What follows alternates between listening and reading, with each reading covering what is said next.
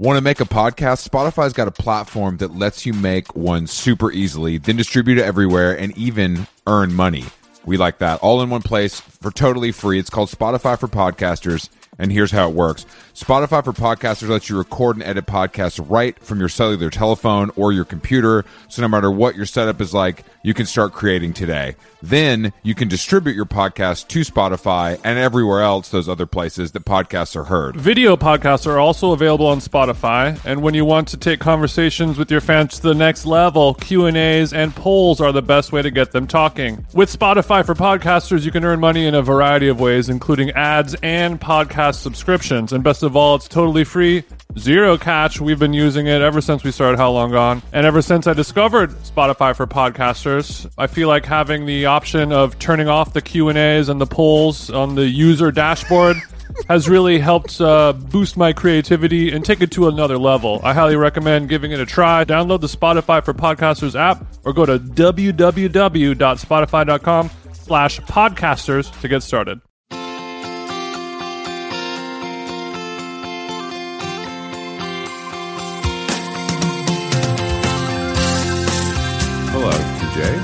What's up, player? What's up, player? How are you? What's up, player? Um, man, you know, I'm just a little afraid, TJ. I got to be honest with you. You're afraid or you are afraid? Afraid like a pair of jeans you bought on Depop.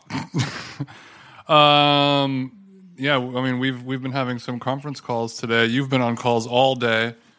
What about You know, people people think it's easy. People think I'm out here just exercising and playing tennis and looking good, but I'm actually out here getting that paper. You know what I'm saying? Stacking guwap. right? And and we don't know. I mean, thank God you are sober because otherwise, how would you have the time, ability, mental, and physical stamina to not only get this goo up, um, but also to maintain such a great tan, physical fitness, and uh, body and diet regimen? It's something I don't like to even think about, Jason. To be honest with you, um, but you know, it it, it, is a, a, possibility, and and Well, you don't um, like to think about that? Why not? well because I don't like to think about the future, baby, and how great it is, how bright it looks. You don't- you don't want to jinx it. I don't want to jinx it. I do want to talk about um, Mm-hmm. last night. Okay, Um, last night. Jason. Yesterday, Yesterday we, we, we played some tennis, right? We played tennis, and then Tennis is a made- is a sport that you and I have been into lately a little bit, and we're starting to check it out. So we'll, we might talk more about it on the show as Yeah. time progresses. Just a just a warning, heads up to our listeners. yeah. If, if you if you don't like that, tune out, please. But so so we finished our match, and then you know you you created you basically did a better version of the of the Souen, one of my favorite New York restaurants, a mainstay, a classic Mm-hmm. uh, a, a macro plate. Um, Souen's and macro plate, got- yeah. Yes, but I got to say, I think TJ's version was better. Um, That comes as no surprise because it's not really that hard to make it better. I got. I mean, the the beauty of the macro plate for listeners who don't know, a macro plate is usually found in like a Japanese leaning or a macrobiotic restaurant, which is a diet that is very much um, vegan with small elements of whole grains and usually seafood protein only if you are going to eat meat, but mostly mostly a vegetarian or vegan. Very healthy way to live. I think that's the the most healthy way that any human can live is like basically be vegan but also eat some some fish or seafood but it's just a, a bowl of steamed rice and steamed veggies with like a tahini miso sauce. But you added you added. Let's let's not you know. But that's I'm saying that's what a normal macro bowl is. Yeah, so yeah, it's yeah, so yeah, the barrier for for uh, success is is set pretty low. I mean, you it really is kind of like a peasant's meal.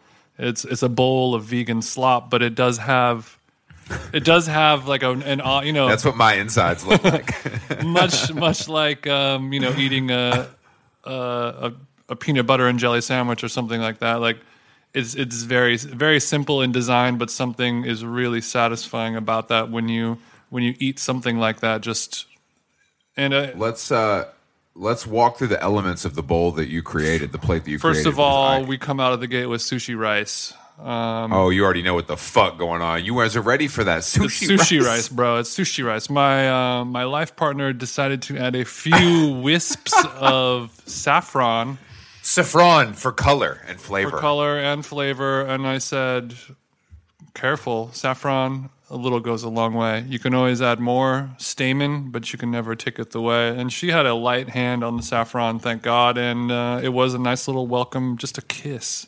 Blink and you'll miss the saffron, and then.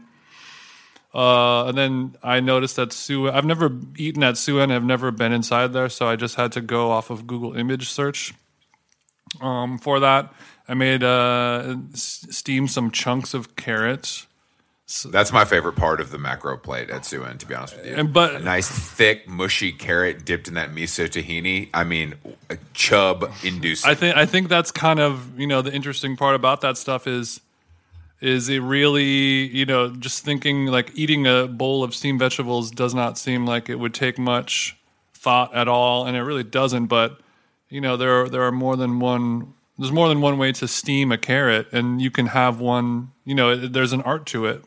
You know, just like cooking in, a, in a- an omelet or a steak or whatever. Like properly steaming a vegetable, each vegetable to to the right doneness level. You know that that can take your your macro bowl from good to great. Gary Gary that- V style. Good to great. Yeah. Yeah. Jesus Christ. Uh, so we There's also some, kale- dinosaur kale steamed up in there. We also have, uh, and then I, I took some tofu, extra firm, which I drained in my tofu press, which was a Much like my calves, extra firm. Continue. uh, yeah. I uh, I wish my calf was was as firm as yours, but I do have a little bit of flop in there still. It's okay. You have time. You're only you're only like 45, so you got you got some years to work on that. I am not 45, and my calves are probably better than yours. Uh, You know, we hate we hate to see it, we hate to say it, but thanks to my Just my because they're longer two- doesn't mean they're better. Look, I, you know what the I mean? amount of hours I've spent on two wheels, Kate Kate Bush style, chugging up that fucking hill with single speed. The calves are a movie. The thighs are a movie, and The quads are not a movie. The quads looking like twigs. Anyway, um, the all right. So we had we had some dinosaur kale, and then Uh, we started was going. Japanese and that, that when you do that, then you've got the Souen bowl, which is basically just carrots, kale, and then I also uh, steamed some Japanese sweet potato, yeah, in, you know, in, broccoli, and and some broccoli, and then and the and then I took tell him hit him hit him with the chickpea. You know what I'm saying? Hit him with the chickpea mix. my friend my friend Steve. Um, he he put me onto this recipe a long time ago. Wait, you have friends other than me? I do have a lot of friends. I have more friends. I guess I'm more of a co. I'm a, I'm a more of a coworker. I guess. You you are you are a coworker slash non-binary life partner at this point. I You're a big Okay, part good. of my journey and my struggle. Okay. It's it's deeper and somehow less deep than a friendship. Okay, sorry. So Steve put you on. It's deeper than rap. Steve, um, you know, he he basically you take a can of garbanzo beans, just like the regular ass ones you'd find anywhere. You drain them, rinse them so they're dry, and then you give them a good dry so they're nice and dry, and then you get like get like the smallest pot that you have in your kitchen.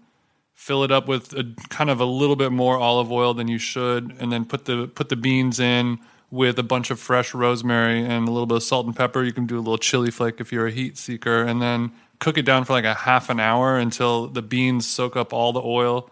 It gets all nasty, kind of mushy. Um, some parts of it caramelize and get a little burnt, and then uh, but it's just so good. Cre- creates a lot of naturally occurring umami.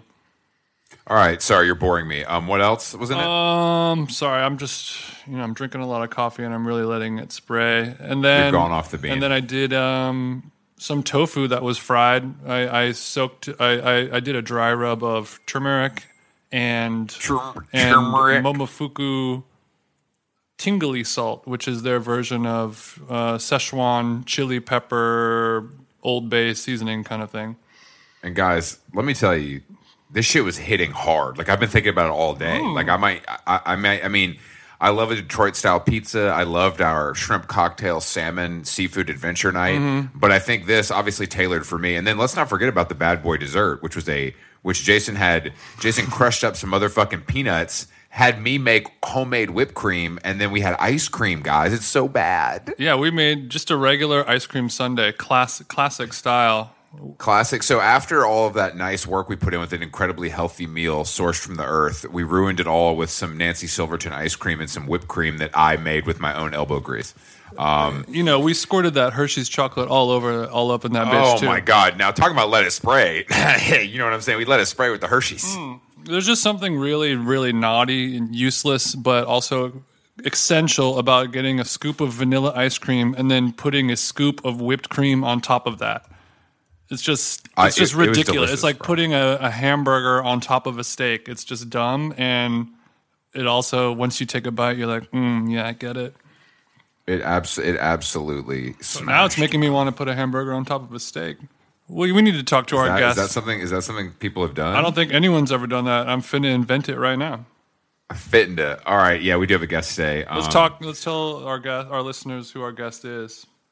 Author and writer uh, Kyle Chayka, um, who you might have seen his book on the internet. It was doing numbers. It's called The Longing for Less. Um, it's kind of his deep dive into into minimalism and what that means. You know, post Marie Kondo. Um, and he kind of it's it's part memoir, it's part like study of artists and people who who are credited with with kind of inventing that. Um, he also wrote that great New York New York article a couple weeks ago about uh, Gigi Hadid's atrocious uh, interior design style, uh, which and also And Drake's, Drake's atrocious, atrocious interior design. interior yeah, design let's not forget that. Um, but he contributes all over the place. Um, you know, you, you recognize him from from many places if you're online. Uh, but we'll we'll give Big Dog a call, and we're going to hear all about how I have too much stuff and um, how much everybody loves Donald Judd and Agnes Martin. We're about to talk to the goddamn Chris Black of minimalism. You already know what the fuck going on. All right, let's call him. All right, Jason, I want to talk to you about uh, David Smith. Uh, he's got a new show opening at Hauser and Wirth in New York at the 22nd Street location. Uh, if you're not familiar with David, uh, he is one of the most influential, innovative artists of the 20th century, mostly known for sculpture. But this guy was doing his best work in the last five years of his life, which is uh, kind of what I'm hoping for myself. And just to be clear, his best work was done back in the '60s. It's important to note when when he did pass It is away. important to know, but the sculptures are very interesting. They're cool.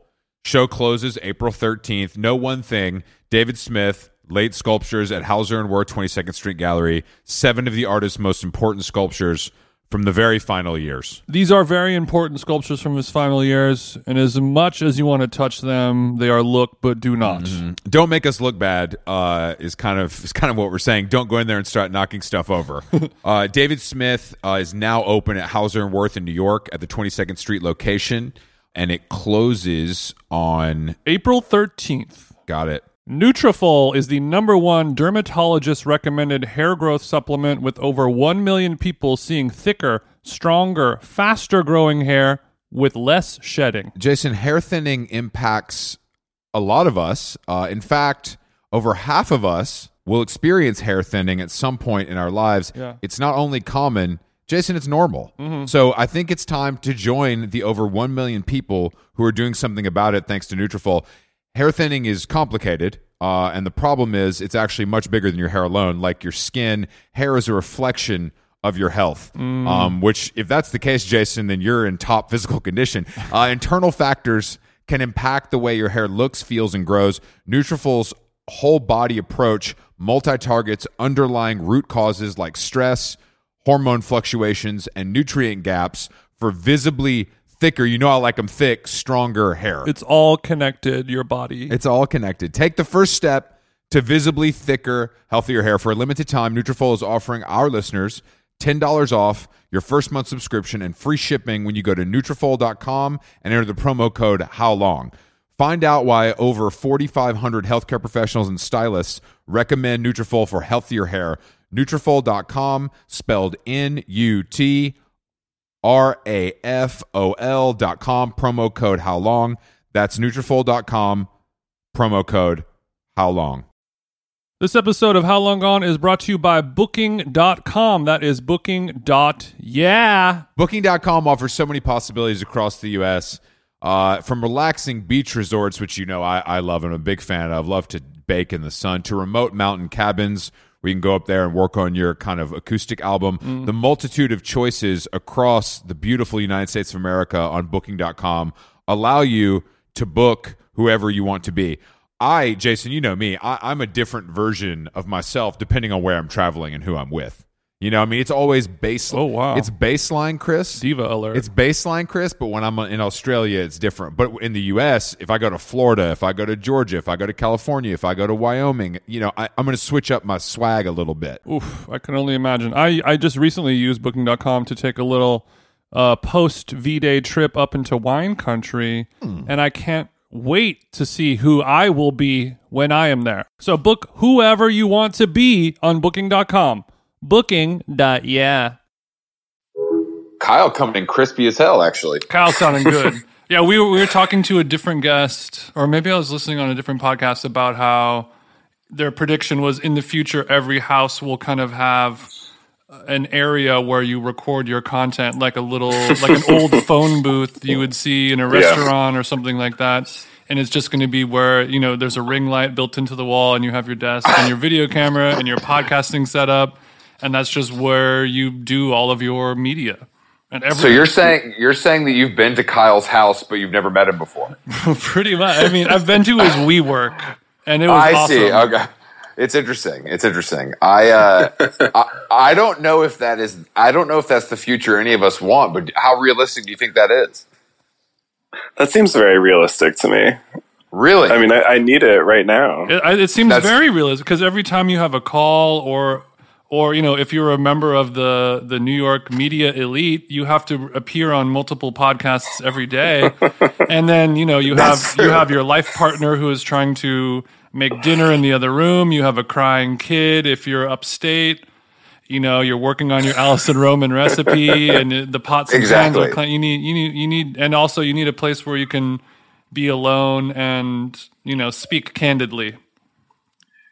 Uh, The confession booth. Yeah, for it's a the little bit of a internet. I, was, I was- I was about to say, Jason, this sounds like a confessional or a place you go to jerk off, but there's just a ring light there. It doesn't really good. It doesn't really. Like, But you can don't- record yourself. Well, as, That's you know, since we don't have our office to go to anymore, where we escape from our family and children or whoever that we love, but also need time away from, you know, these little moments of of solitude are our only real salvation.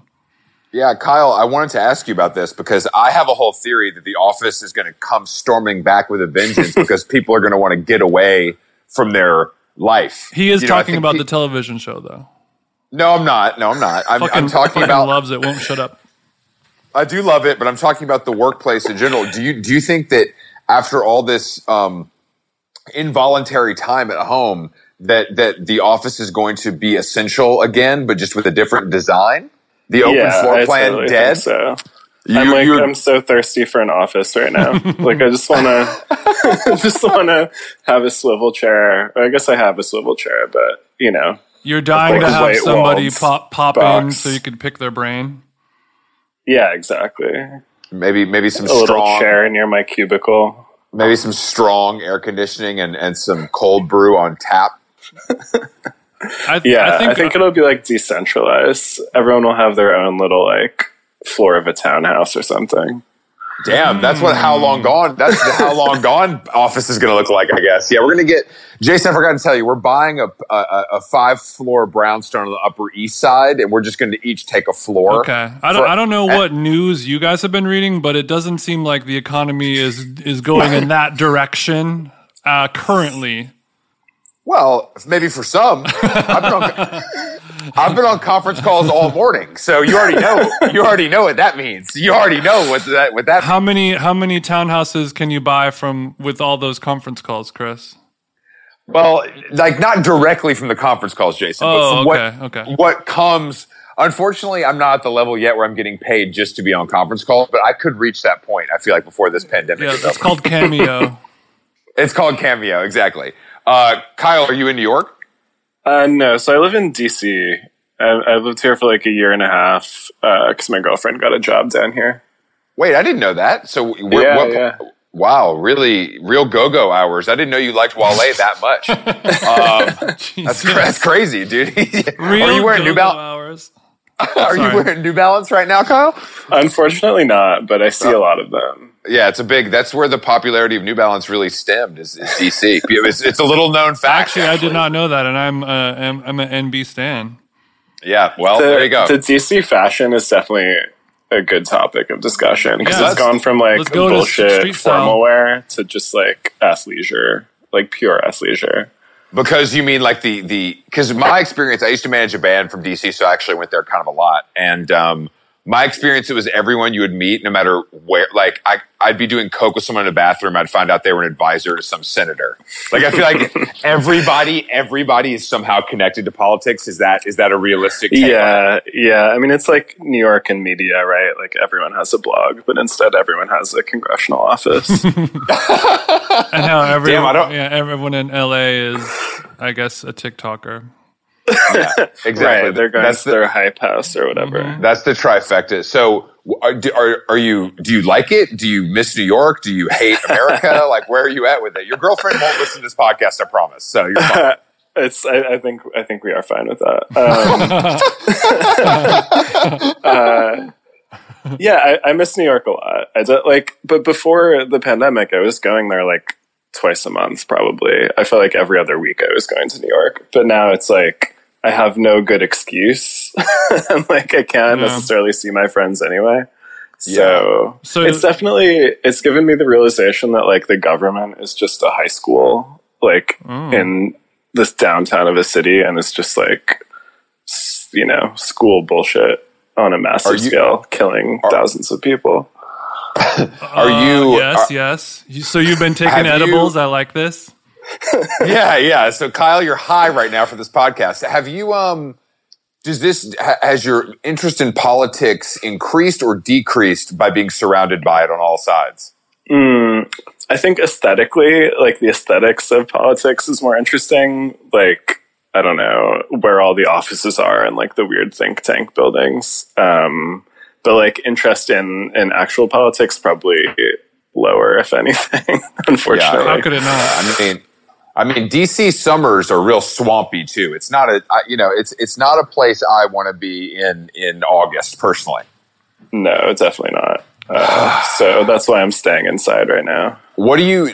Yeah, I don't. Do you think DC? Because if if I remember correctly, someone told me that DC, the city planning was done obviously a very very long time ago. Maybe city planning is being generous, but like the city was laid out by a person who also did Paris or worked on Paris. So yeah, there's like yeah. There's like a flow to that city that I don't think people realize exists because you only see like government buildings and like you don't see like the leafy highways that are like go through the middle of the city. They're actually kind of beautiful. Yeah. Yeah, like the architecture is actually amazing. Like the little bit that I'm in, like kind of the top of Adams Morgan, it kind of feels like European in some weird way.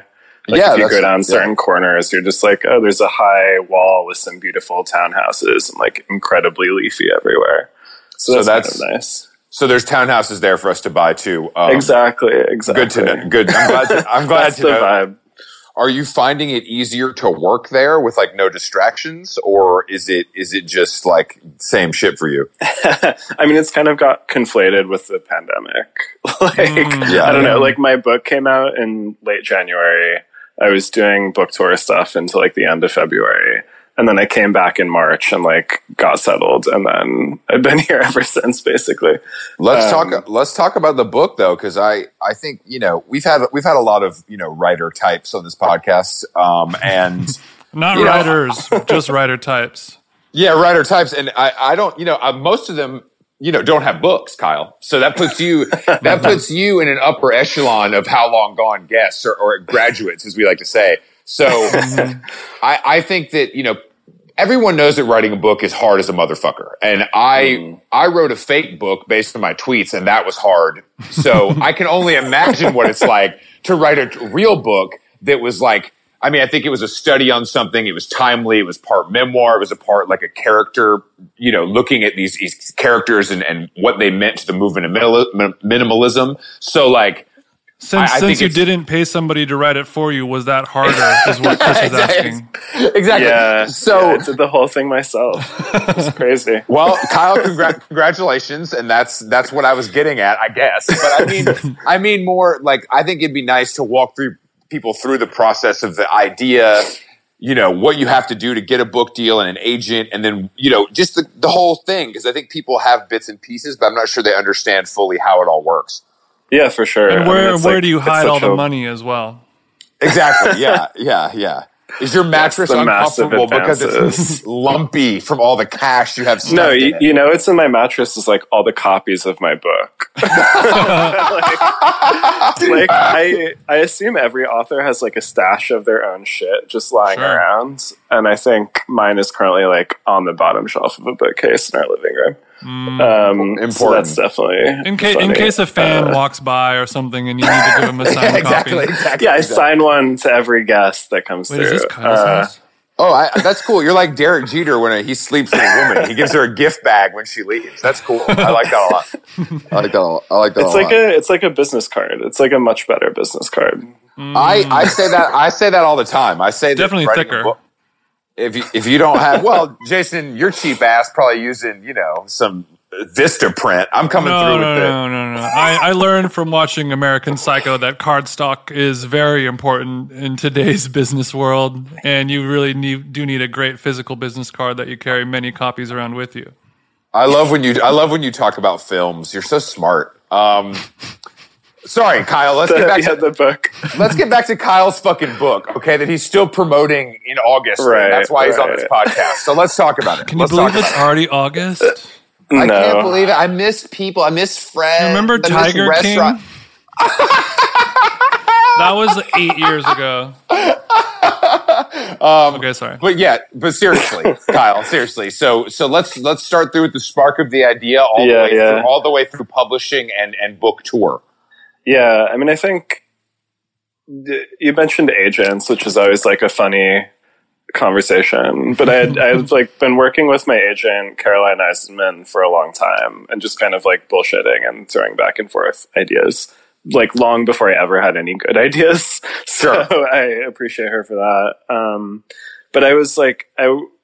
New York Times Magazine had this really good column called First Words, and like each piece was about one word that like was particularly prominent in the discourse, or like its meaning had somehow shifted.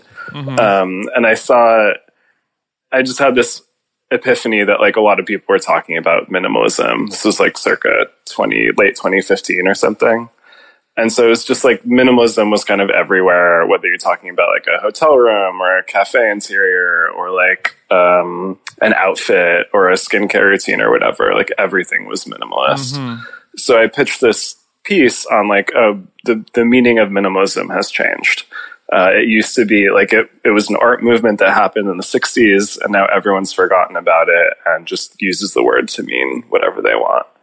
Um, and in the midst of writing that piece, I just kept discovering like more facets of this question and like coming upon more characters or like artists and writers and philosophers who I wanted to talk about more. So while I was writing it, I was just like, yeah, there's totally a, a book's worth of stuff here. Um, and that was like, it was the first topic where I was really like, this could carry a full book. Cause like a lot of books are just like one okay idea that you expand into 200 pages. Mm-hmm. But I really Yeah. felt like this, this had the, the material. I've read there. Harry Potter. I get it. yeah, you just keep up making making up new magic spells, and that's how you write a book. Basically, you're like, "What's the next chapter?" That's great. That's great advice for young writers. I like that. Mm-hmm. So so did you now did you do the the classic like three chapter and we're gonna pitch it situation? yeah, yeah. So it took a while to like do the proposal because I think, I mean, to me, the proposal is the hardest part because you're kind Yeah. of describing a book that you've made up. Like you have to write an introduction for something that doesn't exist and may Yeah. never exist. So it's like, how do you summarize something that doesn't actually exist yet? Um, but yeah, so we went through the proposal process and I wrote out a bunch of different versions and worked with my agent kind of as a as an editor. Um, and I ended up actually revising the proposal based on the feedback of of some publishers that were interested. Yeah. And then so that version is the one that ultimately sold to Bloomsbury. Uh, and that's I mean it's I don't know, it feels like such a collaboration. Like there's one name on the front, but your agent works a lot on the book. Like your editor works a ton on the book. Yeah. The publisher, you know, does all of the packaging, and I had a really great cover designer.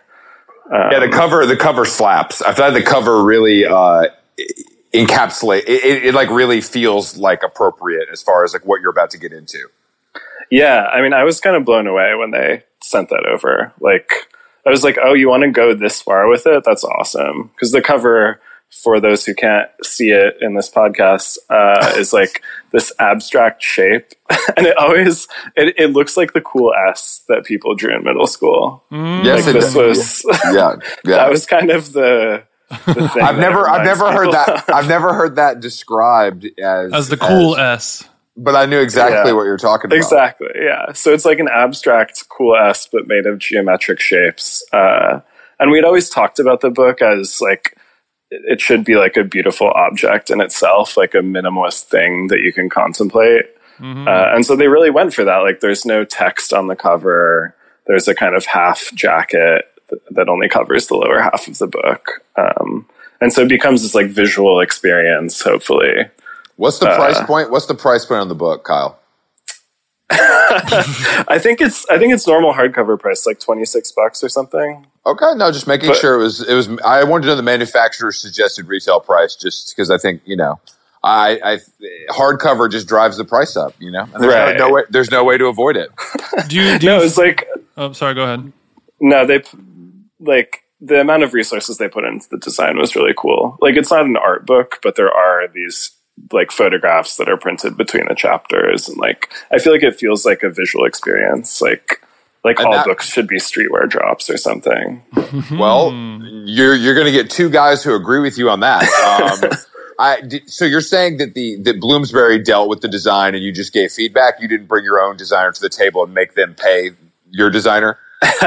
Unfortunately, not. Yeah, I mean, I you know I love who they picked to work on yeah. it, uh, and I'm like really annoying about design stuff. no, so, you don't say. That's so strange. Yeah. yeah. Uh, do you do you feel guilty about only having your name on on the book and not all these other people that helped out? I mean, they're in the acknowledgments. Like, like the acknowledgments yeah, is kind of where you give everyone credit.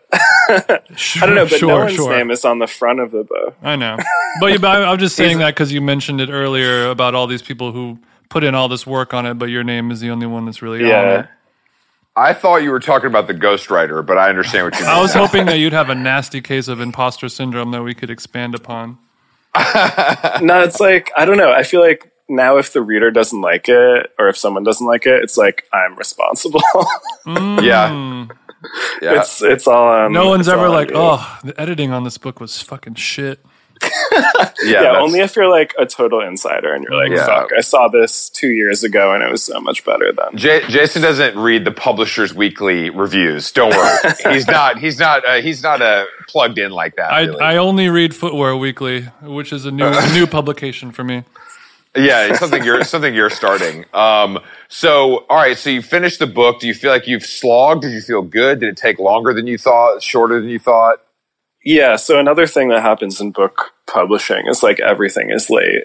So I mm. definitely needed another like six months to finish the the manuscript of the book. Um, did that did that cause you delays in getting paid? Well, so the payment of a book, how it usually works is the advance is split up into three or four three payments. yeah, yeah. yeah. So you like get some on signing, then you get some when they get the first manuscript, then you get some when they accept it. Um, so like, you know, authors are not making a ton of money unless your advance is super huge. So, so you're telling me that you didn't get seven hundred fifty thousand dollars like Jia Tolentino? no, I didn't. I didn't. She got that much. That's what I. That's what the streets think, have been saying to me. Mamma mia. Yeah, yeah, yeah. I mean, but that book sold a lot, so no book. But but yes, but no book is selling seven hundred fifty thousand dollars. that's just the reality. unless unless somebody's getting a TV, is part of the TV money, or it's getting optioned. Like right. The only thing that's going to make seven hundred fifty thousand dollars back is the hottest new fiction. Right. Um, well, that if, that if if if she sold uh, the same price of you know 26 whatever that's about 28 29,000 copies sold. I think that's pretty pretty feasible for that book, right? Nah, you're right. Actually, you're right. That's true. That's true. But there we're a lot of other expenses with Yeah. it. I mean, there's Yeah. the printing costs even. Um, but then sometimes publishers buy the international rights from the agent. And so then the book publisher sells, like possibly her publisher sold the rights to it in like every other country. I can't And wait. that To, would certainly recoup. I can't wait till I get my copy of Trick Mirror in Estonian that I pre-ordered. I can't. I can't wait till that. I can't wait till that hits the Yeah, fucking in, in mailbox. Soviet, Ru- Soviet Russia, mirror trick you. yeah, you're right. It's different. I um. So so it was late six months. That's okay. And Yeah, yeah. It's fine. Yeah, it was like everyone was patient. We like it was a really like iterative process, I guess. Like I didn't just hand my editor a full manuscript. I was like checking in with all these chapters and stuff. Um, and you so did some, like good. But you did was, some traveling too, right? To to gain perspective and and really com- complete the work. yeah, do my do my research. Like So- particularly Marfa and like Kyoto were big big spots. So basically, you took your you took your advance and you blew it on Kyoto like you're Phoebe Bridgers or something. Exactly, yeah. Must be this is this is my song. This is my hit single. this is your single. Um, Is is I- Kyoto the most minimal place in the world? Um Some I feel like somewhere Tokyo in might be. Tokyo. because Kyoto is so traditional that like you don't get the cliche like super empty aesthetics as much. I you know I've been to Marfa quite a few times actually in my life. Um, Humble brag. It's great. and It's, I I like it and I think it's cool, but what what was like it didn't it didn't I didn't have like some emotional experience that I feel like people have in like Big Sur and in Marfa. There's like these places that that white people just get the biggest hard-ons for, and I'm like, no, this shit is cool. Like I really fuck with Donald Judd. This shit is crazy out here, and the fact that he started this and just like made it work for him and like the space and the whole thing. But also, Yeah. it's like you're in Texas and there's like two restaurants. yeah, I mean, I feel like Sounds with very Ohio or whatever, it's like like nature. Like you're supposed to vibe with the nature, which is not something I do very often. Well, we have Um, we have that in common. I also do not vibe with nature at all. So maybe that's our problem. yeah, like Marfa is not like the art is amazing and it's a great art it's incredible. No, it's incredible. I agree. But like you're still i don't know like when i started walking around i was like this feels like martha's vineyard in the desert kind of because it's Yeah. kind of like some rich people sitting in the courtyard of their like desert house and doing whatever I love that one. That one. The Michelin star restaurant there is incredible, though. Mhm. yeah i mean there's like a great wine bar now like it's super gentrified Yeah, it's no, like I mean, a gentrified art town in the desert where There's also- buy like a cowboy hat I hope the gym is still there. There's a great independent gym on Main Street there. Mhm. That I, that I, yeah, that's a great place. That's a great place. But I, I so did you? Was this like the? Because that to me with the Judd stuff is as far as you can go. Once you go to the apartment in New York and once you go to Marfa, that's kind of it, right? Or is there more that I'm not aware of, or more that you had to uncover? No, I mean, there's like he did this hotel in Switzerland, or he was like turning this hotel into a house or something. Um, but those are like to me, Marfa and the Soho apartment, or like the entire warehouse building, are definitely the peak. That's like This- peak Donald Judd. The Soho apartment, I didn't. I didn't go in until like last year, and it really blew me the fuck away. It's so Yeah, it's yeah. so incredible. I can't believe I put it off for that long. Like I live down the street. Like I cannot believe I put it off for that long. And I was truly blown away. But it was also like it's really hard as a New Yorker to wrap your mind around people actually living like that in Soho. Yeah, it's an earlier era. Like no one. I think it's the largest single family dwelling, and it's an entire building. it's just it's so hard to wrap your mind around somebody getting that for three hundred grand and just living that. you know, it's yeah, like yeah. it's disheartening. So, d- did you? So you take these trips, you finish the book. It's late, and then what do we do next? It comes out. You had a you had an excerpt. uh, The excerpt was in the Guardian. Yeah, I had a bunch of excerpts. Like I, there was one in the Guardian, there was one in Harper's, there was a, a few different ones. The Nation. So it's Damn, like you, you kind of like parcel them out. Yeah, You- well, you want to hype your own book, right? It's like the more uh, venues that that it gets exposure in, the better, I guess. But Mm. you do kind of feel like you're giving it away. did you did you did you use an in house publicity, or did they hire someone, or you have your own person? Um, they they have all their publicity staff, uh, so that was definitely like I made a bunch of lists. Of, of where the- where you wanted to be. well, of like who who I thought might be good to to try to talk to or whatever. What was the So- thing? What was the what was the your best experience, or what was something that you like got that you may have not thought you were going to get? Probably Joe Rogan. I mean, Did you do Rogan? Did you do Rogan? no, that would be amazing. um, well, he did like he was he's a big proponent of sensory deprivation tanks, which was like another thing. Yeah. Same. Um, Are you Sensory I- Hive? yeah, they're awesome. Oh, okay. I, mean, Let's go. I don't know if they're like functioning right now, but Uh, yeah, I mean, I don't know if if the, I think the private sector of sensory deprivation is probably thriving more than than the, the open to the public ones.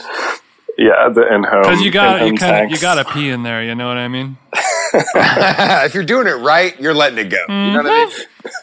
Uh, so you didn't do Rogan, but yeah, what what was something you were like? All right, I fucking made it. Like a New York Times review, obviously, but like any, is there other stuff that that that that really like shook you in a good yeah, way? yeah. I mean, like Jia Tolentino reviewing it was a little mind. Damn, damn! When my two heroes collide.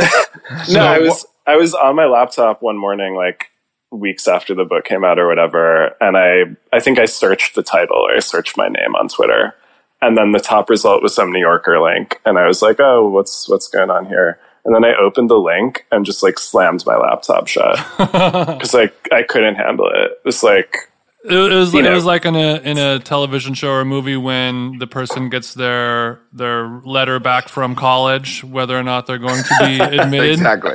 I can't do it. I can't I do can't it. open it. yeah, yeah. Well, I mean, uh, here's a a dirty secret: is I haven't read the full review. What? yeah, How far did you make it? I don't know, two paragraphs. Did Jia just But if it was- you or what? No, I mean, I've heard that it's that it's a good review, but the New Yorker mode of reviewing is to kind of like recap the book in the first section, and then start over the second section with like in this new book by author Kyle Chayka, blah blah blah. Um, so I didn't want to get to that point. So you were able to read them telling you what your own book was about. exactly. And then that's where it stopped. I'm like, damn, this sounds so familiar. yeah, this is a great review. They nailed it. They absolutely nailed this. They really understand me. That's that is that is Seems big. like though. minimalism is a prominent topic in today's discourse. exactly. Wow. Glad somebody wrote a book about it. I, I, I feel like you. I feel like you got. I feel like you were inescapable there for a little while. You know what I mean? As yeah, I feel super goes. lucky. Like especially timing wise, like the book launch went really well. I got to do events which were super fun, So did and you? I kind of you? had a chance before Did- everything ground to a halt. so did you go to London and speak with Tyler Brule directly about how much you love the police, or was that a different? was that a different event that I I'm wasn't aware? Of? hoping I'm hoping we can make that appointment up some other time. I mean, maybe Tyler's down right now, but Well, if you're if uh, you're willing to go to Switzerland, I'm sure he's. Down. You know what I mean? I'm sure it's fine. But I I feel like monocle is is I feel like you talk about monocle kind of often, and we've talked about it a lot on the podcast sure. because the shit he said about the police is just so crazy to me, and sh- and like. He, his out of touchness is usually endearing and like kind of funny because he's just like a rich white guy, you know. Um, Mm. But I think he took it too far. Do you think he'll see any repercussions from this, or does no one actually care? I think the only I don't think you can repercussion is Tyler Brule. I think I we don't gotta get so. we gotta get Brule on the pod. You really Brule- do. Bro, are you kidding? He'd be like, "Are you?" He wouldn't. He wouldn't even answer my DM, bro. There's no way. I'll get it. I I'll get it done. I have a plug. you don't. If maybe if you send nudes, I don't know what he's into, but you know, you could try that. I'm gonna Brule his fucking inbox. hey, I. ju- But I. But I do think. I do think he and he, he's. I think he's not. I'm not trying to cancel him. I just think he is Teflon when it comes to anything. Right, exactly. But but that's because he's set himself up to be like, well, I'm just above all of this shit. I don't even know what you peons are talking about. Right, and it's always like semi-ironic. Like you never quite know when he's putting it on. Very Epstein-like. like Very Epstein like, Yes. exactly. Yeah, very Epstein-like. Yeah. But I, I don't I, I do love Monocle historically. What do you think about this other magazine, Courier? I feel like this is kind of a new yeah, this is like new monocle, right? and I, I don't I, and I don't I like it. I think it's pretty interesting and I think it's it's good. Um, and it's definitely more approachable and probably more appealing to people like us, but it's less aspirational, which I think was always Right. part of part of the I mean that's what I like magazines for in general. You know what I mean? Even if it's yeah, a if it's the a ten thousand of the Yeah, yeah. Like I want it Like- to be extreme. Right. You want it to be like the the glimpse of some like intense reality that you think exists, but actually maybe doesn't exist. Well, I'm having a Um, real. I'm because I'm in LA, which is a cultural wasteland, as you know. Um, I am. I'm finding it extremely. You know, I'm really going through magazine withdrawal because they don't have anything here. Like you can't get anything. So Wait, do you, Sorry, we don't have Garden magazine? and Gun, Chris. Garden and Gun. First of all, subscribe to. So don't worry about that. Okay. Uh, Kyle, what? I'm sorry. What were you saying? The, have you have you seen this magazine Subsequence, or have we talked about it? no, Kyle. Bless me with the info. Love the name. This is like um, Japanese magazine. I'm blanking on the the fashion brand that puts it out, but it's this magazine that costs sixty dollars. I'm in. I'm sold. and it's That's it. like the cover is like made from persimmon dye and it's like woven the binding is woven i'm not i'm not kidding this is So is real. so it's like Kapital or like Visvim or something. Visvim, like, yeah, oh, it's it's Visvim, yeah, okay, yeah, yeah. okay, okay, okay. so you know it's like I can understand. aspirational and like so rarefied that it's like barely comprehensible But Um, unfor- yes, but unfortunately, see, that's that's not the like to me, Fantastic Man. They've ruined the magazine now. Um, but before, it was so good and so aspirational. Like I could not. I, I thought it was the great. I, I loved it. Like I was. I really, really liked it. Um, and I just don't think anybody's doing anything that maybe maybe this is just is this just not the time for aspiration? well i feel like subsequence the like mode of aspiration is much more like flee to the woods and like learn how to do ceramics Yeah, totally. so it's like It, A ha- little it more has a, a, an an what's it called snow peak kind of energy.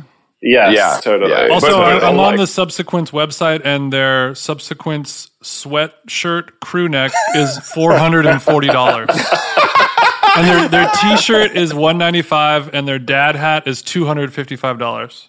Oh my god, I That's- want it though. Like, That's fucking- fire. Their canvas tote is two hundred and thirty, and it Wait looks till like, we- oh my god. I Wait till it. we launch. Wait till we launch the full How Long Gone web store. We're going to really try to come with these prices. You know, now that now that I know there's comps out there, I feel confident charging what I, we deserve. You know, um, yeah, well, it's like monocle. Like you need to make people pay for the association with you. But I think that's the thing. I think the monocle tote went the way of the outdoor voices tote, where it's like, oh, I can't be seen with that. That's clown shit. hmm Especially now. But it gets so big that it's like it's it's you know you can't control who your customer is. You know that's the Right. issue with with all of this stuff. But so I, But with subsequence, it's like I barely know anyone who would like this. Like I know you would like it. it's like like who's who's gonna get that tote bag? I have honestly no idea. I mean, I think the I'm I don't know. I don't know if the merch thing. I, I feel like it's here to stay in general. Obviously, those prices are crazy, but I think that that is still a way people like to identify themselves and, and, Mm. ident- and identify others. You know what I mean? And I, I don't think I thought it might go away, but I don't think it's going to go away. I think it's just part of the lexicon from here on out. Yeah, well then it's like what is the point? Like is the merch the point or is the magazine or the website or the podcast the point? Well, I can say for 100% certain that merch is the point of this podcast. that is that is That's that. the right answer. yeah, I, I think don't I think care. it's it's it's possible to have multiple points that are all as important as the last. But I, I Touch think I think you know merch has become a, a, a great way for people to to patronize certain things that they want to help support in a way that's not just donation based. You know, Yeah, what do you think about digital panhandling like Patreon? Yeah, I mean, like I, I have this writer collective called Study Hall, and we ran it on Patreon for a long time. And basically, like for as much grifting as you think people do on Patreon, like Patreon is the actual grift. Mm-hmm. It's just like a WordPress site with a paywall, and you end up paying it like hundreds of dollars a month for nothing. Mm-hmm, mm-hmm, well, is mm-hmm. there, but now is there any is there any competition looming? Is there somebody that's going to make that There model has to better and sexier? I mean, like Substack, yeah, but but that's just Substack is kind of the same thing. I've, I'm Mailchimp Hive. I'm Mailchimp only. Mailchimp gang.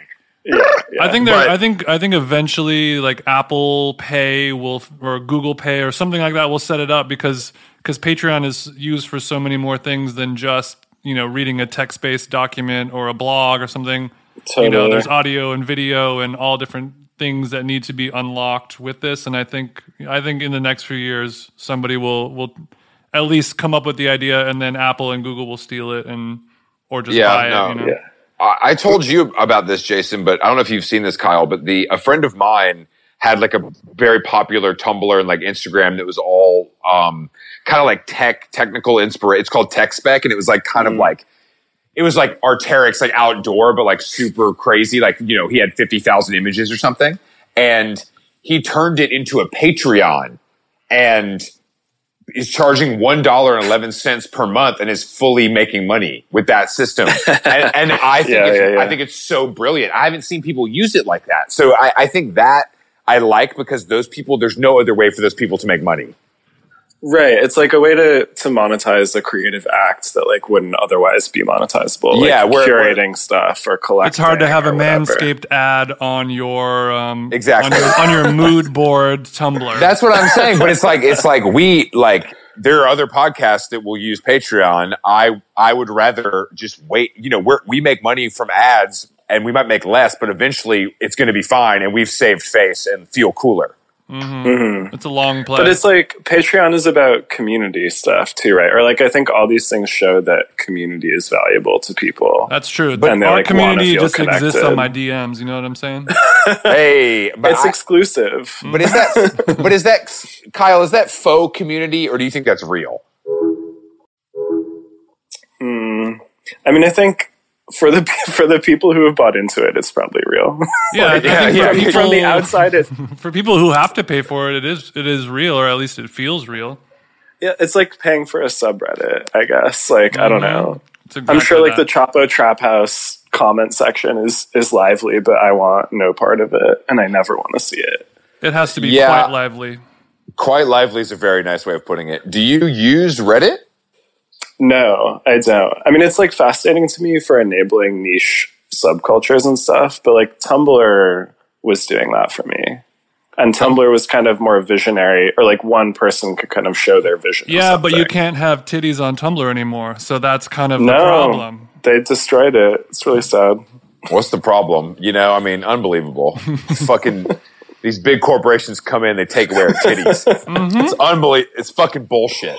Why is uh, no one talking about this? Is this a, a free speech problem or something? This is yet another free speech problem. These people, they're making me wear a mask. They're not letting me look at titties. It's unbelievable. It's, it's actually, why do I even live here anymore, Jason? Why, why aren't we taking, we should take this podcast overseas. It doesn't seem that can- hard to just start a new Tumblr. Just be like, we we just took Tumblr, we took all the code and everything, and just made a new Tumblr.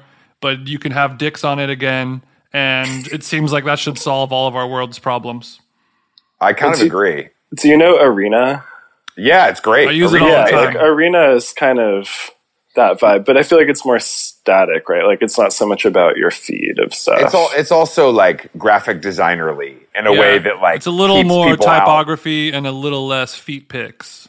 Exactly. yes, Yeah. yes, exactly. It's very And- Whereas Tumblr some- is both typography. So, yeah, exactly. For someone like me who's equally as passionate about feet as I am typography, I my, Yeah. I need a place to go where I feel seen. You know what I mean? I need a place to yeah. go.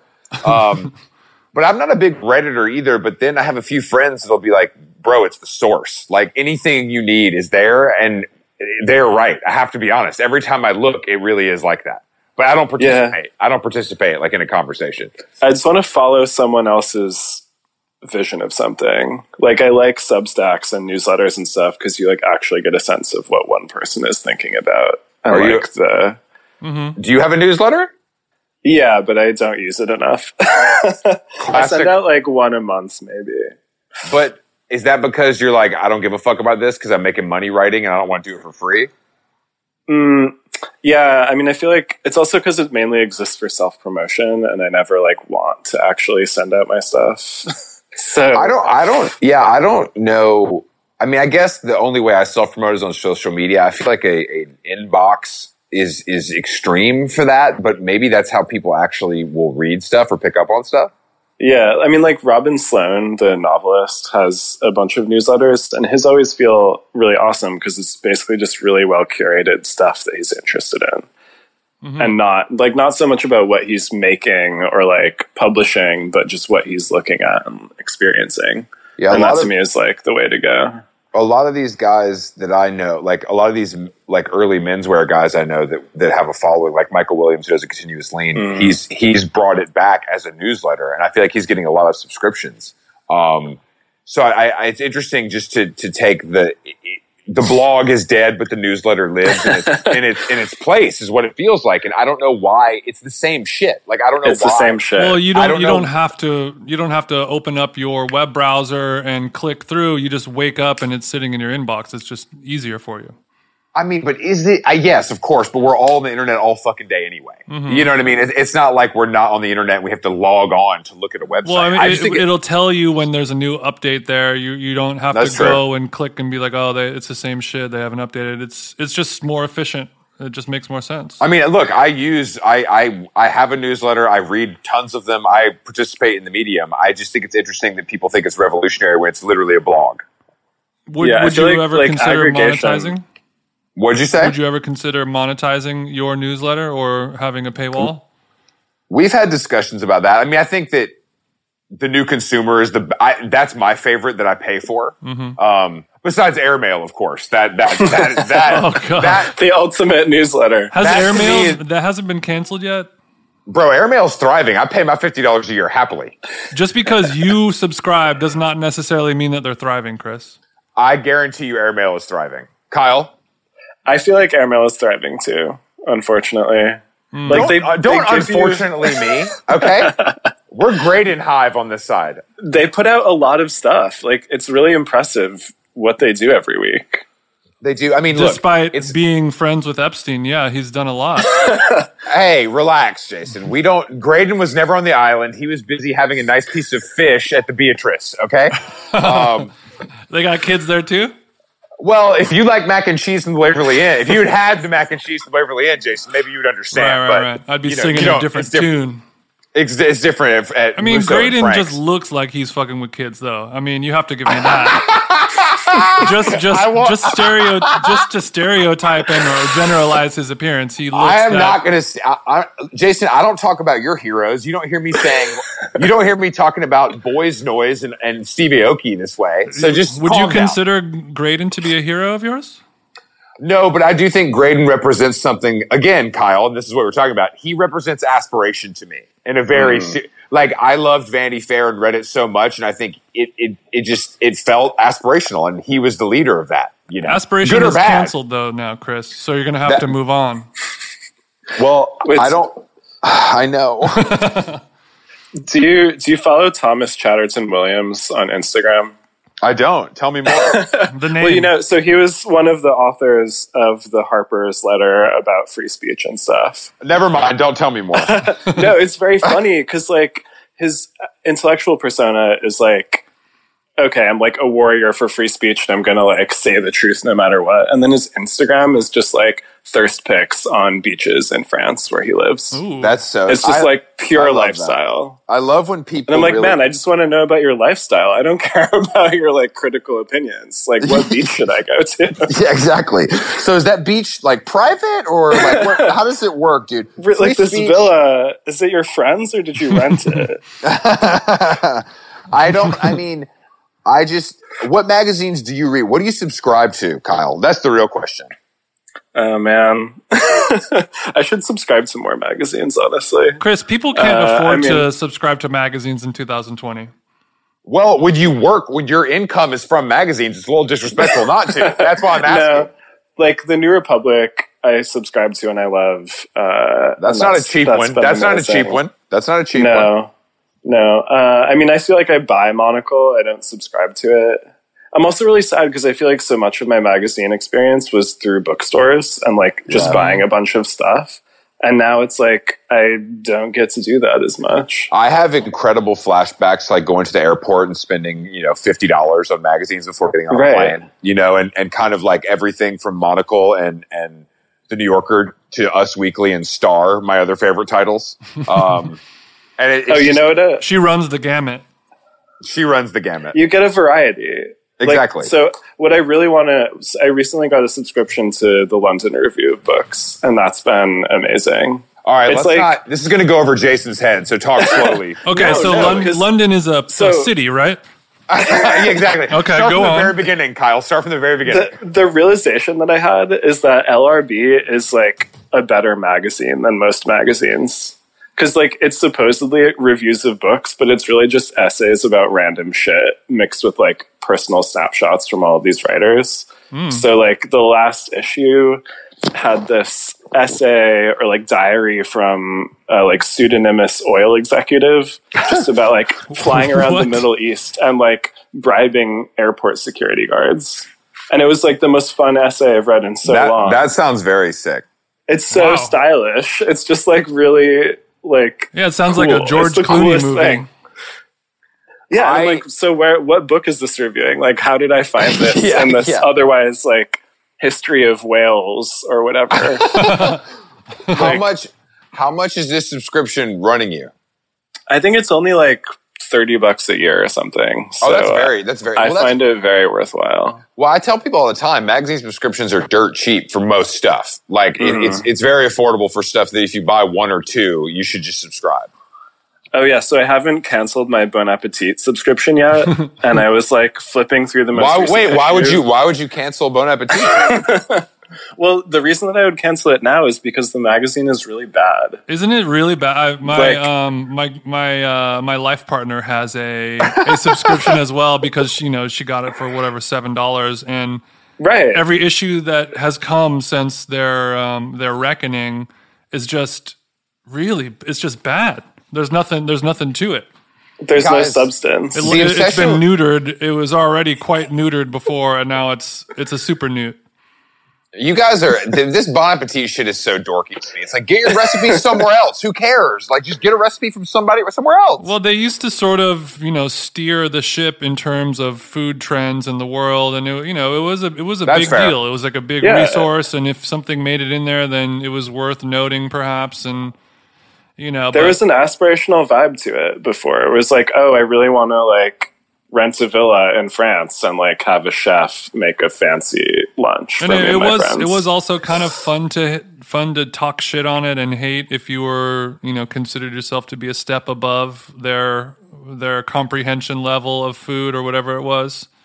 And now all of that is gone. It's literally just like snarky captions written in internet voice, which I do not want to see in a printed magazine.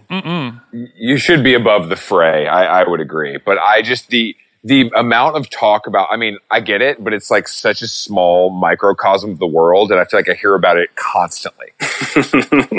Yeah, Like, Yeah, this is it's the intellectual journal of our time. It's just about food but these bullshit. these nerds, like, first of all, who's watching YouTube videos? You fucking dorks! Like, I like what? Well, I I watched I watched a lot of. Well, first of all, a lot of people watch YouTube videos, Chris. I'm just kidding. I, I know. I know. But I, I watched it, and some some of their shows I found to be interesting, and I, it was it was curious to see Bon Appetit in the video space like grow organically out of nothing into something that was quickly taking over.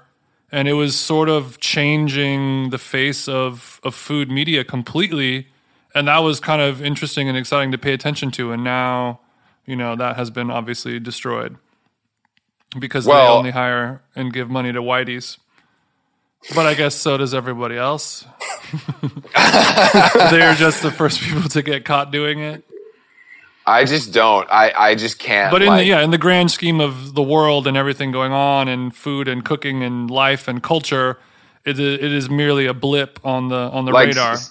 Like I read Leandra Leandra from Man Repeller's apology, and then the kid from Bon Appetit who had like a 14 slide Instagram apology back to back, and I was like, did I? Did either of you say anything? I don't think anybody said anything in these, but you know, great use of Substack. yeah, you have a choice now. You can do your apology on newsletter or Instagram slides or whatever. Back in my day, we did a screenshot of the Notes app. Whenever, whenever, whenever I yeah, got now caught, it's multimedia. It's it's it's multimedia. God, that's You so have bad. to design your apology. Yeah, I mean- I have a great, I have an After Effects plugin for cancellation apologies. If anyone wants to buy it off of me. yeah, that's that's a good idea for a yeah. That now that's something Patreon. Are, are you listening, The Onion? Because here I come. Um, I, God damn it, I, I just can't begin to care. I just really can't. Like, I, I, just think it's so unimportant. But I guess it's everybody thinks their industry is the most important one. So, and we also it. need a distraction right now to to really be able to mm-hmm. say what we care about and, and you know our strong feelings against something because we can't speak them about you know actual problems in the world or real terrible things happening. We have to you know have a strong opinion about what's going on in the world of well i, of, I have a very of, strong uh, opinion quinoa I have a very strong opinion about not wearing masks, so I don't see. I don't know what you're talking about. Yeah, I mean, if you subscribe to his Super Spreaders Journal, Chris can can lay all of this out and more. Uh, uh yeah, only, a Hitchhiker's for, Guide to Super Spreading. For only five dollars a month, you can hear me talk about super spreading and not wearing masks. That's all. That's all it is. Five dollars. It's cheap. It's so cheap. sure. Cheap. I'm infecting this a is, lot of people, but can I? De- can I be infecting more? Like all these platforms don't edit their content or like don't moderate their content. So even Substack, like there are all these very creepy, you know, problematic newsletters that are now mm. making a shit ton of money for them. Right. But is that is now is that some like free speech QAnon shit or is that like Yeah, yeah. Mm-hmm. There's like conspiracy theories, there's like a lot of wellness stuff. Um, yeah, I mean, it's, it's just like, what do you want to be responsible for? Yeah, the same. I mean, it's the same problem that like Facebook is facing with all that stuff. You know, is it their their yeah, their exactly. duty to censor who gets censored and why? And that's that's where it gets really tricky. But now people are paying for it because this is what they want. So it's like harder to say that oh, mm-hmm. the Facebook algorithm is making people believe conspiracy theories when they're literally paying five dollars a month, like and, and, and dying QAnon to. updates. Right, literally the, there there should be like a mask. I'm sure there's some like mask anti-mask newsletter. Yeah, it's called Chris Black's newsletter. I'd say five dollars a month. No, but I think that this is the thing with all this. I mean, this is what Alison Roman is doing. Is you know she's. Mm-hmm. She's like, all right, I'm gonna. I, I can't use the channels I was using before, so I'm gonna have a newsletter that you pay for, and you're gonna get the content you want from me. And I don't. I think that that's the thing with all this stuff. If you have a true following and people really care what you have to say, they're going to pay for it and they're going to find you, whether it's anti-mask or it's recipes. Like that, yeah, that's, yeah. that's the, the power of the internet is you can galvanize your following and they will pay you directly. And mm-hmm. I think this, this, the pandemic also has like switched that into high gear because people we're at a, you know we're losing income from these normal streams and now they've just gone direct and it's fucking working and everybody sees it working yeah you you make yeah. you, are you're you're making less money but you're splitting it with nobody you're, you don't have to split it with bon appetit or or youtube or whatever it is it's just you know yeah it's like profit. self-perpetuating it probably grows faster like subscriptions accelerate. The more people you subscribe to you, the more are going to subscribe to you probably. Mm. And so it's just like enabling you to do more of the same work, except you're just building your own echo chamber. Like you don't have an editor, you don't have a copy editor, you don't have like someone telling you that maybe you shouldn't post this thing. Yeah, we know that. I mean, that's that. That's what Jason. That's the only reason I keep Jason around. Um, but I think that I think that the. I mean, I do think that's interesting. I I though, and maybe you agree with me, I like the cosign though of a, of a, a publishing entity. Yeah. Like I want to be associated with the strategist. I want to be associated with GQ. I don't want to just be Chris Black with a newsletter. It doesn't, it's not as sexy to me, but maybe I'm just old. Totally. No, but it provides a context in which your yeah. work can be like understood. Like your strategist column makes sense on the strategist and it like functions in this ecosystem. Whereas a newsletter just kind of floats in space yeah, I just I, I like newsletters, but I feel like there's a lot there. I don't know. I, I, I like it and I read them and I appreciate them and I actually really love doing one. Like we do the public announcement newsletter five days a week and I really enjoy it. We've actually gotten business from it and it's like really beneficial. Um, but it's like you know, then it's like how personal do we make it? And the intro, you, you, mm-hmm. there's there. I don't know. You're right. There's just no gatekeepers and like it's it's a very different animal. All all. It's the same thing as podcasting. Yeah, that's true. no filter. but like this is why I think I also don't like to send out my own newsletter because I like having editors and I like an editor being like, "Why don't you write about this thing?" or maybe you should cut this paragraph. Well, oh, well that, like, the beauty of, The beauty of it now is you don't have to work with the editor that has been bestowed upon you. You can you can hire whatever your favorite editor is. You can hire your dream oh, yeah. editor, or you can you know whatever you, you don't. Yeah, you don't, Jason. These these yeah, these people, that's why they're doing the newsletter, so they can choose their own editor and pay them out of pocket. Well, that, that's, what, once, that's what's happening. Once you get to a certain level, you know, you you know, do you think Joe Rogan is is uploading his own episodes? do you think No, he's editing Kyle- his own pods? He's not. He Kyle, once you Kyle, I'm sure I'm sure you have a, a reader. You know what I mean? That, that goes over your stuff. yeah like, yeah no you matter have what. you have an intern. Right, you like talk to people about it, or like you talk to your peers and like get gut checks on stuff. you yeah you Yeah. reach out to Kyle Hive subreddit. exactly, exactly. Personal subreddit. They give you that raw uncut feedback. I think it's Like- very important. Freelance editors should be more of a thing, though.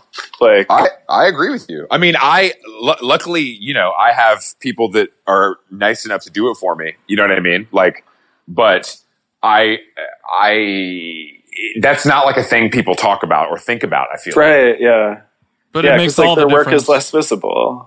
Yeah, yeah, yeah, yeah. Like I your mean, favorite editor is the person who makes the magazine happen, but you don't know who they are or what they're doing. I don't. I try not to let any writing out of my inbox unless Rachel Tashjian has looked at it. that, dead ass. Like that is it is vitally important to me for uh, the like that level of eyeball to see what I'm doing and tell me if I'm a fucking idiot or not. Like it's just really important. And I, I- I think people. It's like the way people used to think like. You know, someone would go into a studio and make a song themselves, and that was it. Like, it didn't take eight writers and a songwriting camp and a producer and a drum programmer. Like, you don't. No one does anything yeah. alone. It's not good to work alone. I don't think it's. I, I don't think it's. I don't think it's going to create the best product. Totally. And like good editorial is also a community. Like you have a bunch of voices and you have a bunch of like inputs p- all putting something together. And I think that like makes good stuff. No, you're right. I agree with you. I agree with you. I think every. I think the more collaboration, the better in, in cases like that. Usually. Sometimes it's hard to ask for help, you guys. Uh, It's, Jason, you have no problem. it's something we're all struggling with um, on a daily basis. Okay. I know. I know. Kyle, we need to talk about. You know, we need to talk about this important. Um, this important Gigi Hadid Drake uh, New Yorker. Yeah, yeah. Because That the Gigi Hadid apartment photos that she also released herself, with, which is Right, right. also shocking. Like it, uh, it shook me to my core. That's a As good example Gigi- of somebody who needed some editing. exactly, exactly. As someone who has been Gigi Hive from day one, I've been forced to change my allegiances to Bella Hive now. After this, after this revelation of her interior Chris design was a choices. fan since before she was 18. That's how far it goes back, Kyle. I don't think you understand. But what now? Just, just what do you think about it all? I mean, I, I want you to summarize it for the people who aren't paying for the New Yorker login. Yeah, get it from someone else and then log in. Um, pirate it. Uh, yeah, I mean, she so she put out this in- Instagram slideshow of her like dream New York apartment, and it was it was really shocking because it was like it was both very normal and very fancy at the same time somehow. Like like. I mean, the, the real shocker was like the kitchen cabinets. The front of the kitchen cabinets was like clear plexiglass filled with dried pasta that had been tie dyed different colors. So it just Listen looked, to that. Listen to that when you say it out loud. Now is now I'm since you did deep research for this, is that something is that like a trend somewhere in the world? It's it's some artist in I think Seattle. Yeah, she hired makes, a- like a- quote a guy unquote that does pasta it. art. And this was his this was I'm his. Michelangelo. So This is his pièce de résistance. I want to know how much we think that cost. That's the real question. You know Oh, what I yeah. mean? How, how much is Gigi? What's the check looking like to get dried pasta painted? Chris, are we talking about parts and labor or just the ideation process? I mean, I'm, I'm going to guess, much like turning in a book, it's a tiered payment system. You know what I mean? I think I think the whole thing was done like from the idea to the execution, the install, and everything. Let's call it thirty five hundred bucks. No way. No, way. more No way. more than that. No, when a famous person bangs your line, you instantly add 50%. Look, how much is how much business is this? This is literally his first customer that's ever gave him money for this. It's something that anyone can just do on Etsy in five minutes, or figure out how to do from like a YouTube tutorial from a woman who lives in Nebraska can teach you how to do this. And some guy's like, I don't know. I, But you I need mean, you need the pedigree shit. You need like the one pasta artist. yeah, yeah, you can't, you can't just, name. yeah, I, I agree. I only want the highest caliber. But so I will D- is- I will find him, DM him, and ask him for the invoice, a copy of the invoice. what K- Kyle, what do you think it means? What does it say about my my queen Gigi? I feel like to me it was like normcore almost. It was like Mm. it was just like to me it looks So- like a dorm room. Like the the bathroom celebrities, was, they're just celebrities. They're just like us. right. Like the the fashion or like taste that they participate in is not necessarily their own personal taste that they'd want in their Yeah. house. I think that was the, and and I, I I I hate to be subjected to it. To be honest, like I want the fantasy to continue, and now the fantasy is dead. right. Yeah, it's like too intimate. Yeah, they say don't meet your about- idols. Don't look at your idols' kitchen cabinets either. I guess. What what about now? Let's talk about Drake's OVO mansion on the Bridle Path in Toronto. The, the most maybe the ugly maybe maybe the ugliest house I've ever seen. I mean, like Gigi's It's is it- epic. Gigi's is at least like kind of homely in a way. Like Drake's Right, feels like right. the worst hotel in Dubai times a hundred.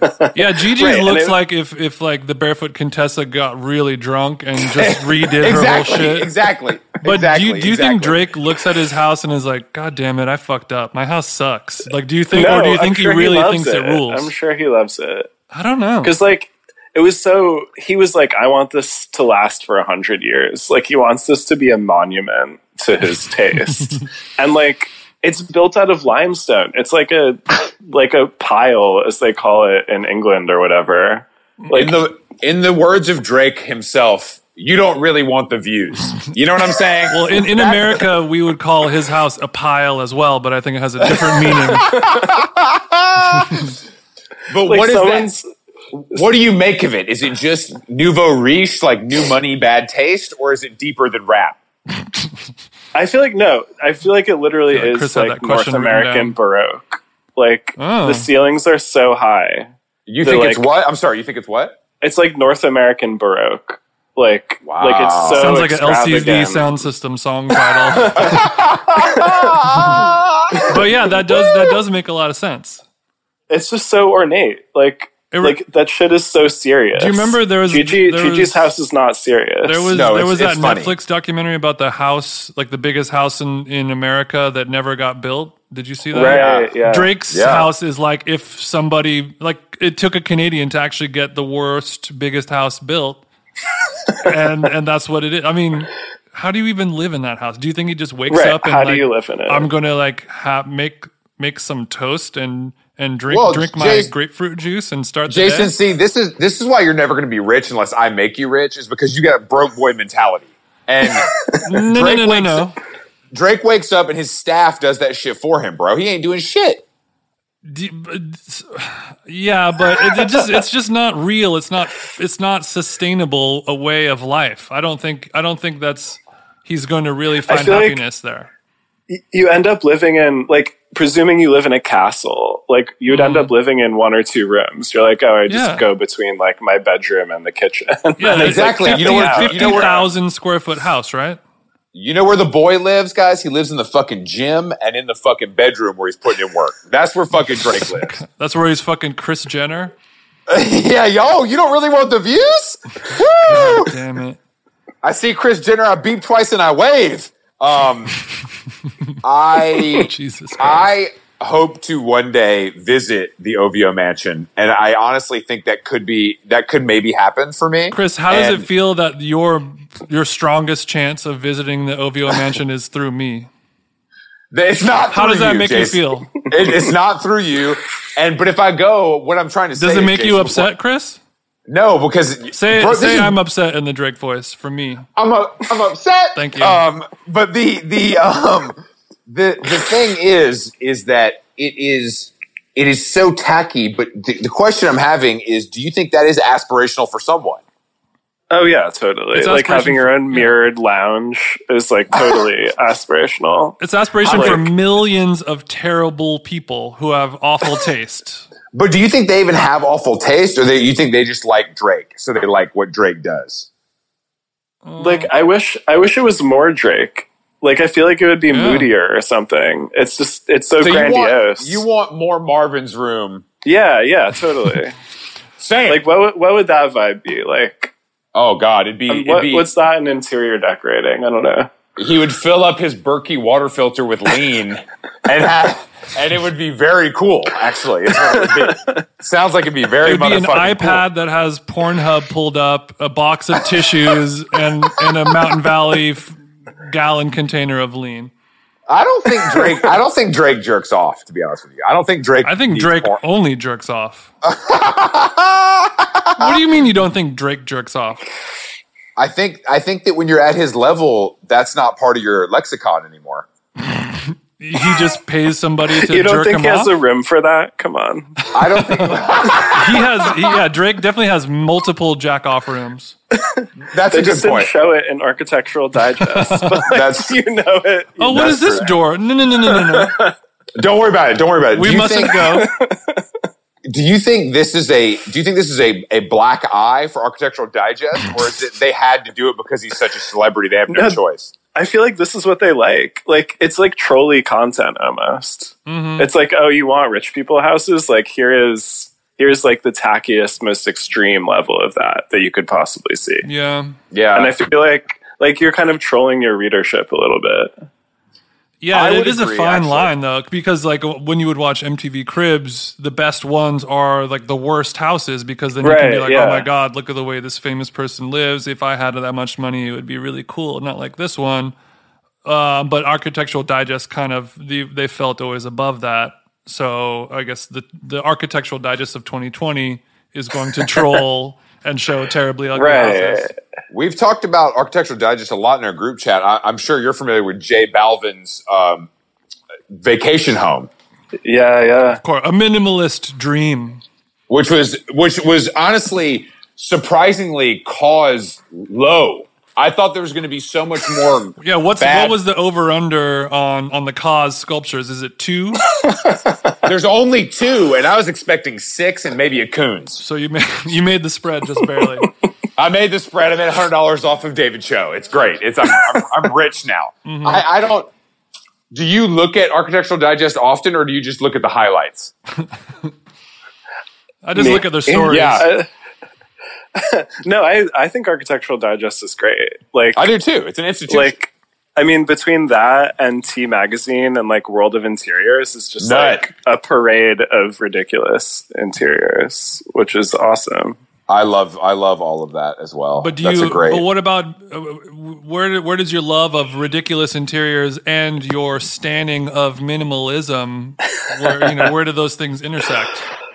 I mean, minimalism can be like ridiculous and extreme too. That's true. Like the Kanye West house is just like a total circus of minimalism. Um, you, you mean like the ugly, the like concrete shit? yeah, the just like total vacuum, no no anything interior. It's yeah, where it's so minimal that it becomes just insanely maximal.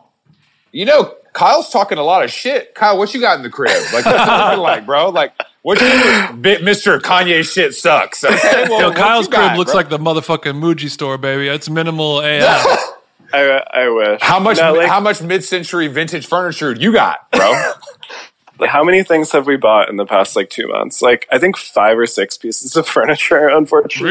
Really?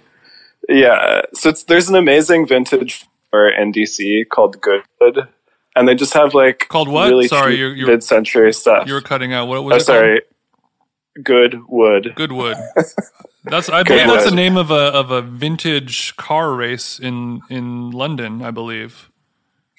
Ca- Wow, Jason, carry thanks on. for that fact.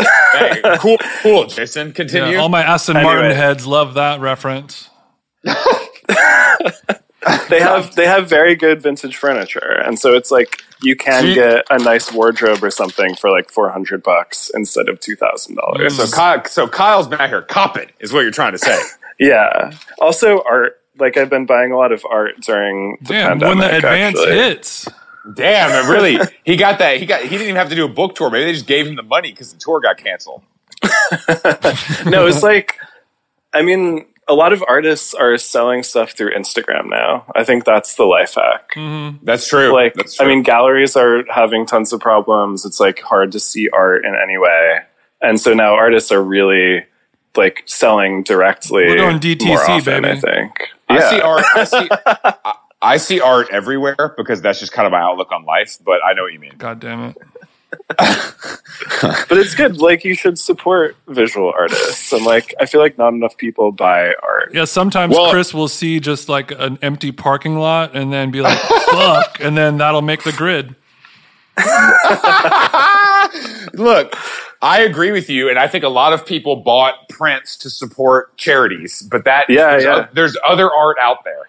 And I had a great idea actually of starting a framing business, a low cost framing business to frame all these charity prints people were buying. Oh, so that's like a it's like an add-on, like when like you would like how PayPal is built into coming- eBay. Like you want to buy this shit, just click this Yes. button, and then it automatically loads black black frame. And then you Black frame. Would you like to use black They frame went- to frame frame your print? Black Frame went out of business, so this is my chance to buy the intellectual property. That's actually a good idea. So Well, Black, is that like a PR firm? yeah, it was a big one actually. Yeah, Yeah, yeah. They, they, but yeah, so they went out of business. Hopefully, so they gonna let swoop- the domain slip. They definitely did. Those motherfuckers are out to lunch, you know. um, that's a damn. This has been a very productive podcast, I have to say. We're getting a lot done. We're getting a lot done. Um, Kyle, wow, we wow we went oh we went we went an extra fifteen minutes with Big Dog. I That's didn't even look at my questions. Damn, me neither. Ky- Kyle, good. can- Kyle, how many podcasts have you done, bro? Too many with this book, honestly. Oh, okay. So you're a seasoned. This See, I is- didn't. What's the biggest podcast is- you did This is like since you no, since the- you're talking all bad? Yeah, what what NPR show did you do, Kyle? What which episode of Reply All were you on? I didn't see it. No, the my bi- so my biggest like shit show with the book was I was supposed to be on DC like local TV one morning, mm. and I just completely f- forgot. What? So like I I didn't show up to the studio. it was terrible. It You was mean like really you bad. booked it? Like you didn't forget to reply to the email. You booked it and you forgot to Right. show up to the set when you were Yeah, scheduled exactly, to appear. exactly. It was really bad, and I apologize to that channel. so I'm I'm not a pro, but I think like like talking about the book now is a lot more fun than because like, it's because it's not like it's not press tour. Well, thank you. Right. It feels like, you know, you can have some breathing room and like actually think thoughts again. You're gonna get the How Long Gone bump on on Amazon. Don't worry. yeah, I hope I'm- so. I mean, I want a hat. I need that. I need the swag. Well, we're coming. Actually, it's funny you mentioned a hat. We actually have one coming. Um, it's at the embroidery place right now. Um, Amazing. So yeah, just send us your your credit card and we'll get one out to you. yeah, you can Venmo Two two hundred forty dollars. Since Exactly. you since you be buying all this art, we just created exactly. Some. A how long gone baseball hat is something some would consider art, actually. So it's it's it's it's you know some being me and Jason only. Um, but but thank you for joining us. Honestly, it was a pleasure. Tell people uh, about the book, where they could find it, where they can find you on the internet, etc. Oh yeah. So the book, the title, which I never said, is "The Longing for Less: Living with Minimalism," and it was published by Bloomsbury in late January. And I think you can still find it at any bookstore that's open, hopefully. Uh, and my Twitter is at Chayka K, and my Instagram, confusingly, is at Kchayka. I feel like Instagram is more fun lately. All right. Well, I will smash I that agree. follow, Kyle. Thank you, Kyle. Thank- yeah. Everybody go cop the book. Everybody go read Kyle on all his prestigious outlets that he contributes to. Mm-hmm. Um, Kyle, I'm sorry. You're, I'm praying for you in Washington D.C. That's going to be hard. Hopefully, make it back to a major city soon. I- Um, I hope Luckily, so. they have Sweetgreen there, though. Thank God they got SG. they got they got a lot of SG there. Mm-hmm. Um, It's all Thank you. Food. thank you. thank you for joining us, and we'll talk to you later. Thank you so much for All right, me. peace. Bye. Later. Bye. See ya.